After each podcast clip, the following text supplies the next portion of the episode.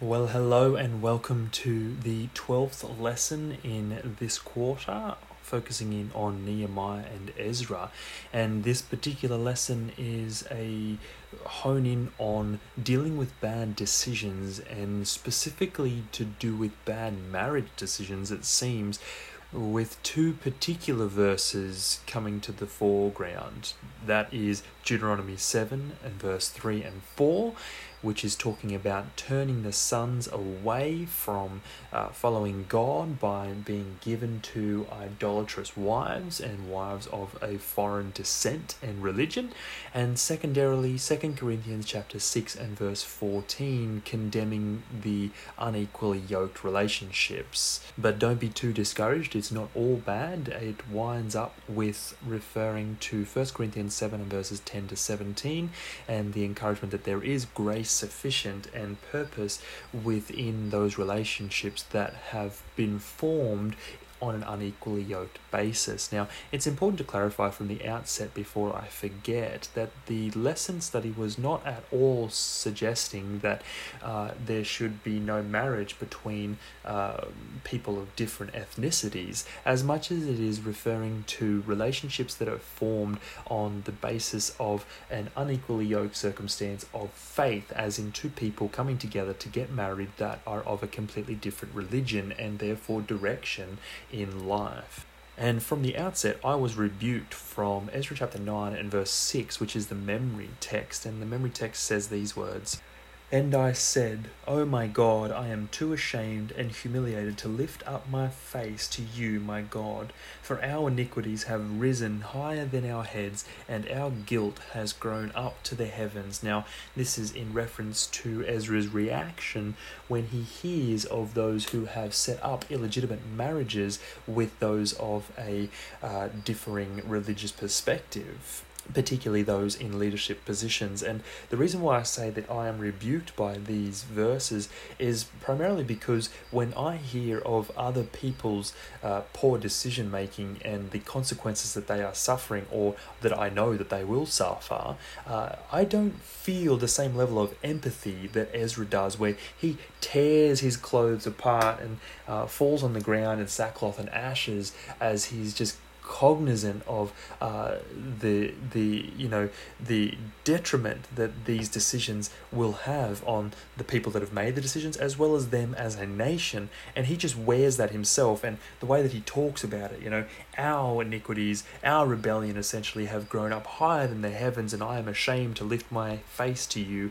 And I am just of the mindset usually that like if it comes down to it yeah, no, that that sucks for you, but I'm all good. I'm still sweet with God, you know. Um, and I think it's a rebuke to us as as people that realistically, we should have a much greater uh, interconnectivity between ourselves and those in leadership, those not in leadership, just as a body of believers rather than as individual parts. And I think this is what's highlighted by Ezra's response, even though he's not directly implicated in the poor decisions uh, surrounding those marriages. Now, moving straight on into Sunday's lesson, we're going to read the first couple of verses that are referenced there in Nehemiah chapter 13 and verses 23 to 25 as we look at Nehemiah's reaction to uh, hearing of the intermarriage of those of a non Hebrew descent uh, with those who were.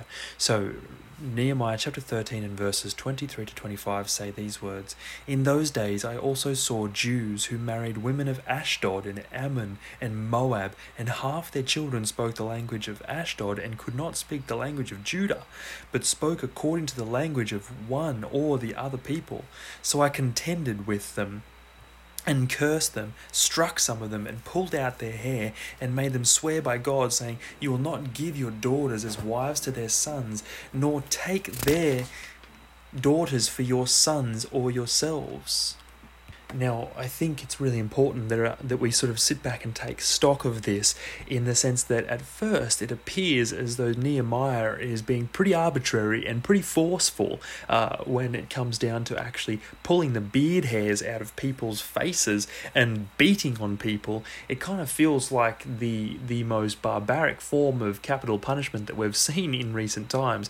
But we have to take into account that in this day and in this age that we're in the context of it was normal for people to be publicly uh, humiliated and publicly um, reprimanded so as for them to realize the consequences of their actions. Now, to give it some context here, as as Solomon, as as sorry, not Solomon, Nehemiah here references the story of Solomon thereafter in verses 26. And he says, Did not Solomon, king of Israel, sin by these things? Yet among many nations there was no king like him, who was beloved of his God, and God made him king over all Israel. Nevertheless, pagan women caused him even to sin. Should we then hear of your doing all this great evil, transgressing against God by marrying pagan women? And the point here is quite profound. He's basically saying, like, what are you doing? Can you not recognize where we've come from? These last 70 years of oppression and Babylonian and slavery has all come about as a result of Solomon at the start and then his, um, his descendants thereafter uh, in, in taking pagan uh, marriages and forming these marriages without taking into account God's plan or will for his people.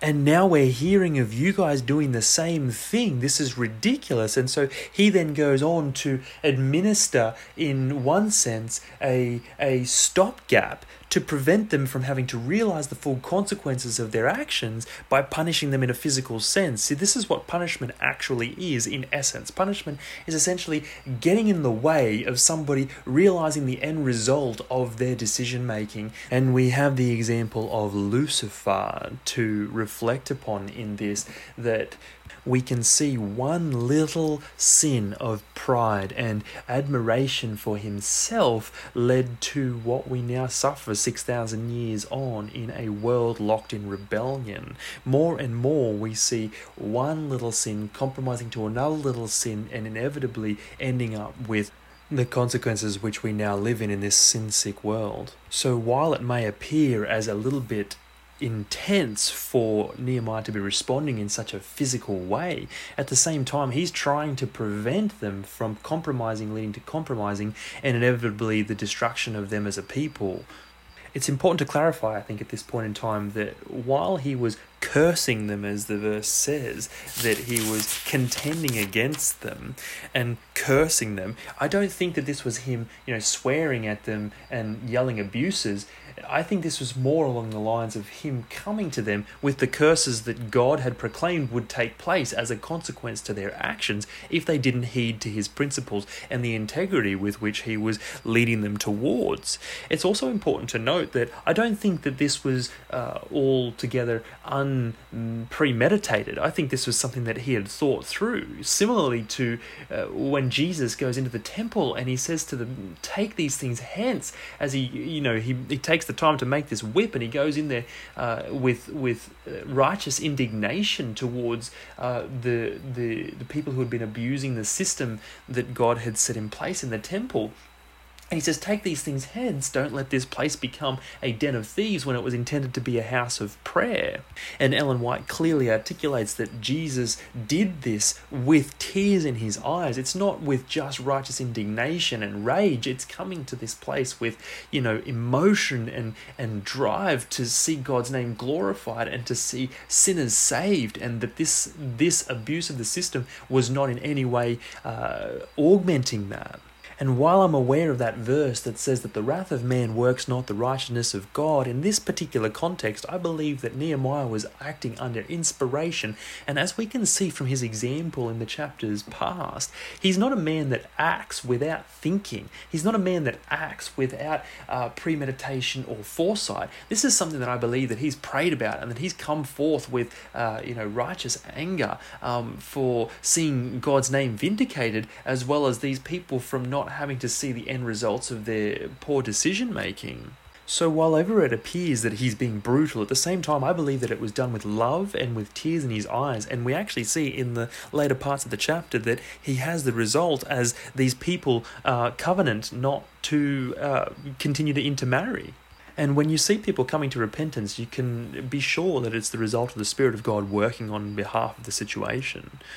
And this is owed to Nehemiah's prayerful consideration before moving forward with such an apparent brutal uh, punishment and public display of uh, retribution on top of this, it's not as if Nehemiah wasn't known to be correct in his reproving of this intermarriage with pagans, as there's ample text of scripture, Genesis chapter 6 and verse 1 through to 4, and verses 23 uh, and 4 of chapter 24 of Genesis, and Genesis 28, 1 and 2, Deuteronomy 7, 3 and 4, and 2 Corinthians 6, 14. There's, there's ample proofs that remind us of God's ideal and his intention when it comes to marriage once again, to clarify, we're not here referring to marriage between differing nations, as we have ample examples in the Bible of men that married women of foreign descent and how God used that. For example, Moses and Zipporah, or Boaz and Ruth. It's not so much about uh, inter ethnicity as much as it is uh, into faith and into religion marriages that are herein rebuked. And it's not without valid reasoning either. It's not as though God is withholding things that are good from his children, as he promises. He withholds no good thing. But I'm reminded of the verse that says, Amos chapter 3 and verse 3 Can two walk together except they be agreed? This is the thing. We too often see people that, at least initially, there's no difference in direction. But when you have two people that are going in a different direction, the longer that they travel in that direction, the further apart they inevitably become. And it's kind of like when I used to do uh, flying training, I would find myself um, navigating from one point to another. There's no curves in flying, generally speaking. You go from point to point, you don't go around a corner. And in so doing, I can quite clearly see the track is straight in front of me the whole time. And basically, when I would find myself deviating from track, the longer it had taken, the more difficult it would be to get back on track. So it's like the same sort of thing in a marriage. You've got two people that are heading a completely different direction. Slowly but surely, you're going to start feeling that tension as it they start to separate and and and and stress on each other. And it makes it a whole lot harder to maintain the original direction and purpose that you had for your marriage or relationship. So, what appears like a very small deviation from the track at the start, over time becomes a lot greater and more difficult to recover. Moving on to Tuesday's lesson, December 17th, we discuss Ezra's reaction to his uh, hearing of the news of the leadership of the day having been acquainting themselves and marrying and intermarrying with the Canaanites and the Hittites. So we're just going to read verses 1 and 2. When these things were done, the leaders came to me, saying, The people of Israel and the priests and the Levites have not separated themselves from the peoples of the lands with respect to the abominations of the Canaanites, the Hittites, the Perizzites, the Jebusites, the Ammonites, the Moabites, the Egyptians, and the Amorites. For they have taken some of their daughters as wives themselves and their sons, so that the holy seed is mixed with the peoples of those in the lands. Indeed, the hand of the leaders and rulers has been foremost in this trespass. And what a rebuke to the leaders in the sense that they have a greater responsibility and therefore a greater uh, retribution will be theirs for having made decisions that influence and impact others. There is a greater responsibility for us as leaders to maintain and uphold integrity and holiness as representatives so that those who are, uh, I guess, the sheep of the fold that look up to us as under shepherds will be able to see an example of um, purity and. Um, I mean, no doubt they are responsible in part for their response and their reaction to the leadership of the day. As uh, Paul says, you know, be imitators of me as I am an imitator of Christ and no further. But at the same time, leaders have a greater responsibility to uphold. And in this context, we see the leaders, the priests, and the rulers uh, being the foremost in leading the people astray, which is, you know, only paving the way for an even more rapid descent into darkness and despair.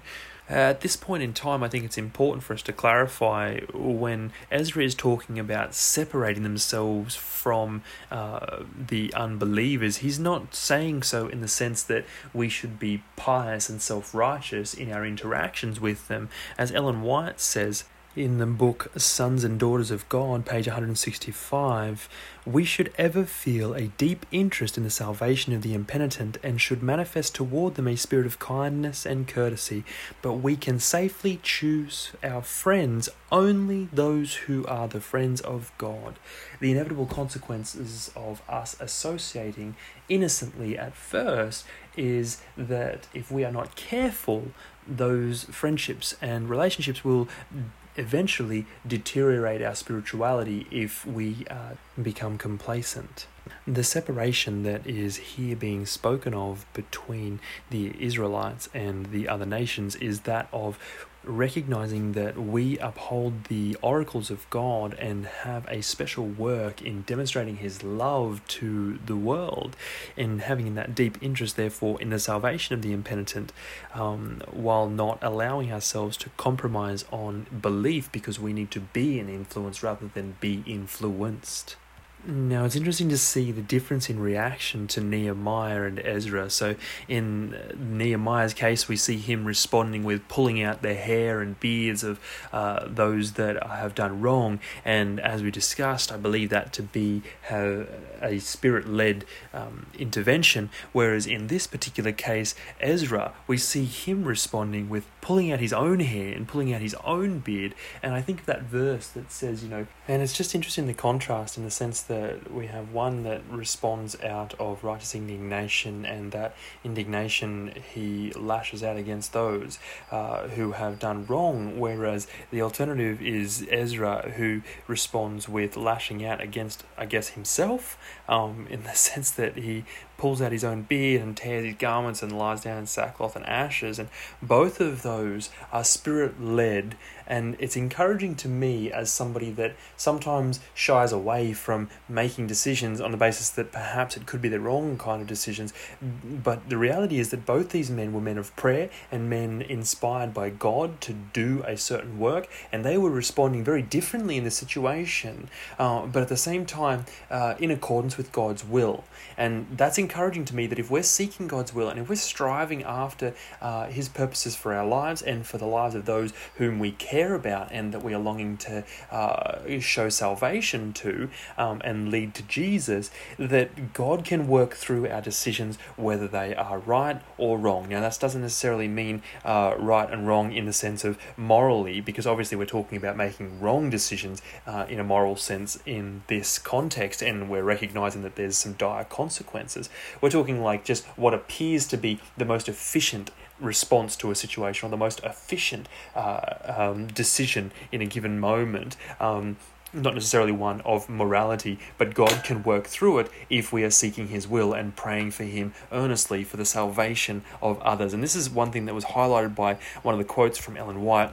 She says that uh, Ezra himself had high and holy motives. In all that he did, he was actuated by a deep love for souls. The compassion and tenderness that he revealed toward those who had sinned, either wilfully or through ignorance, should be an object lesson to all who seek to bring about reforms. The servants of God are to be as firm as a rock where bright principles are involved, and yet, withal, they are to manifest sympathy and forbearance. Like Ezra, they are to teach transgressors the way of life by calculating principles that are the foundation of all right doing, and that's found in Prophets and Kings, page 623.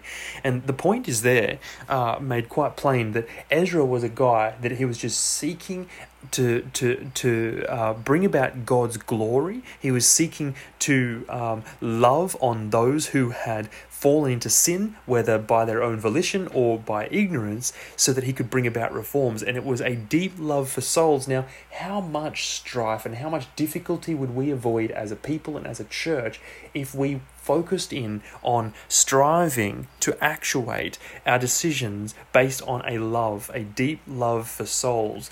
It would be that that would drive high and holy motives, but all too often I think we can get a little bit distracted from our calling to that end, um, and we don't act in compassion and tenderness as we should to those who have fallen into sin.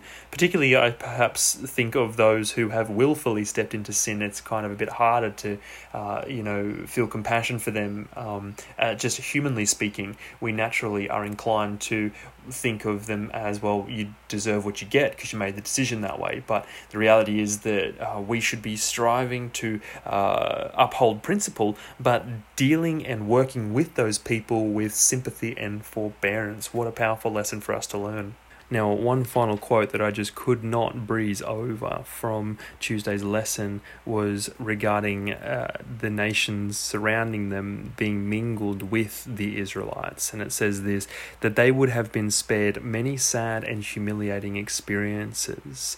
Now, the, the lesson for us is simply this that um, if we avoid uh, upholding God's principles, if we strive to fulfill our own desires and our own directions, we will end up with sad and humiliating experiences. And if we would just take stock. And as Ellen White says, we have nothing to fear for the future except we should forget the way the Lord has led us in the past. If we would just take stock and look into the past with other people who have been in similar circumstances and, and made decisions in those circumstances and learned from either their blessing or their failure, um, the way in which we should go and which, which we should tend our footsteps, I think we would avoid a whole rack of sad and humiliating experiences as would the Israelites have avoided in their day, as Ellen White says in the book Prophets and Kings, page 620. And the thing with this is quite pointed in reality, uh, with a lot of people that make relationships or um, or even marry um, with unbelievers, and the number of times that we see people that have made these decisions and have ended up in a difficult and trying marriage uh, years down the track when the paths tend to deviate from one another morally, and yet this continues to be a regular occurrence um, in Christian marriages and even those in Adventism. Now, that's not to say that God cannot work through those marriages, but it's just to simply say that it's difficult. And if you want an easier life for yourself, uh, this is probably not the direction you should be heading.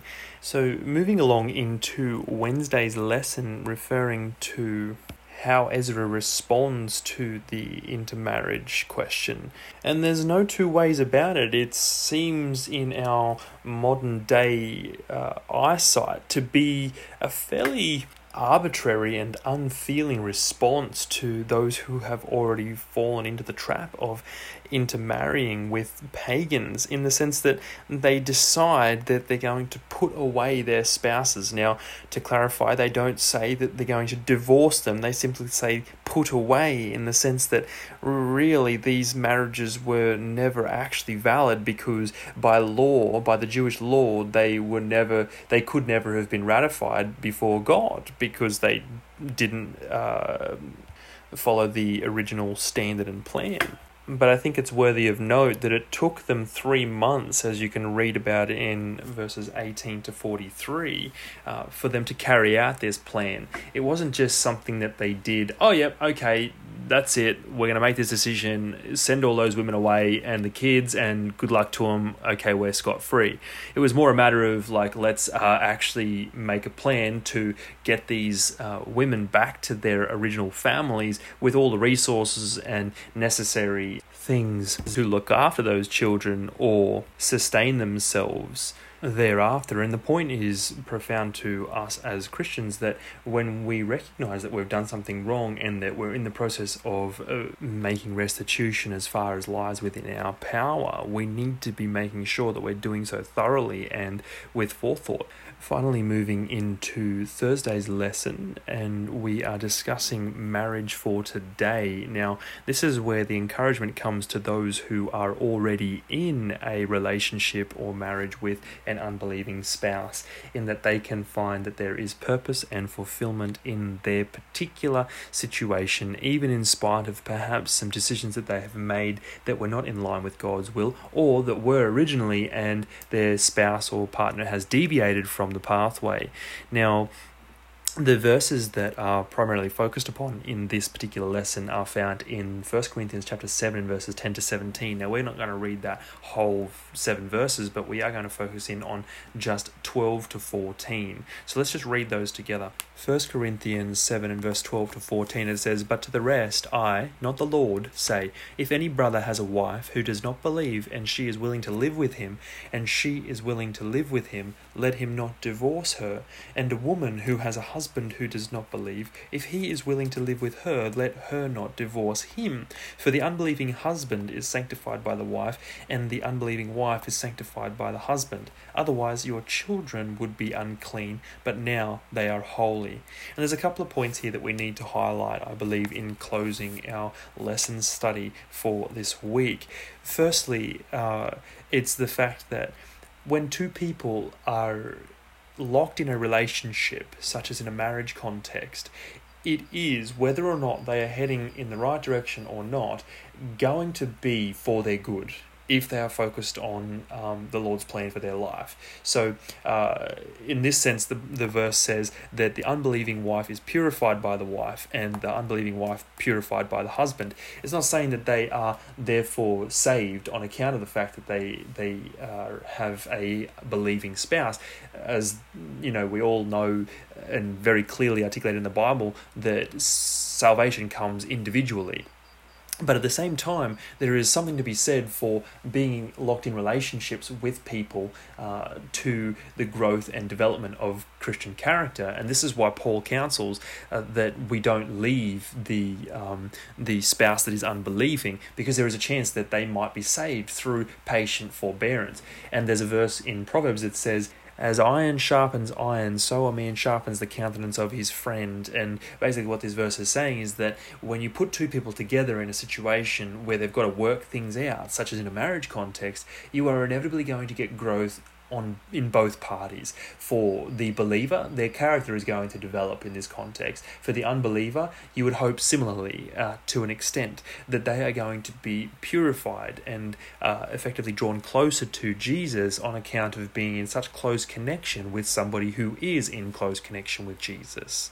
Secondarily, there is a promise here for the children of one of these relationships in the sense that they will have a greater chance towards salvation when they see the comparison between the two parents, one a believer and the other not, in that they can at least see uh, both kingdoms demonstrated in the one household rather than those who do not have um, at least some element of Christianity in the home and they see only uh, two um, people that are living in rebellion against God and that's that's the only example they have to determine their life choices and pathway. So, the basic principle here is that for the sake of family, for the sake of development, for the sake of salvation of the lost, it is not wise for the Christian who is within an unequally yoked marriage to leave that marriage unless the spouse determines that they want to leave, in which case, then do not prevent them from doing so.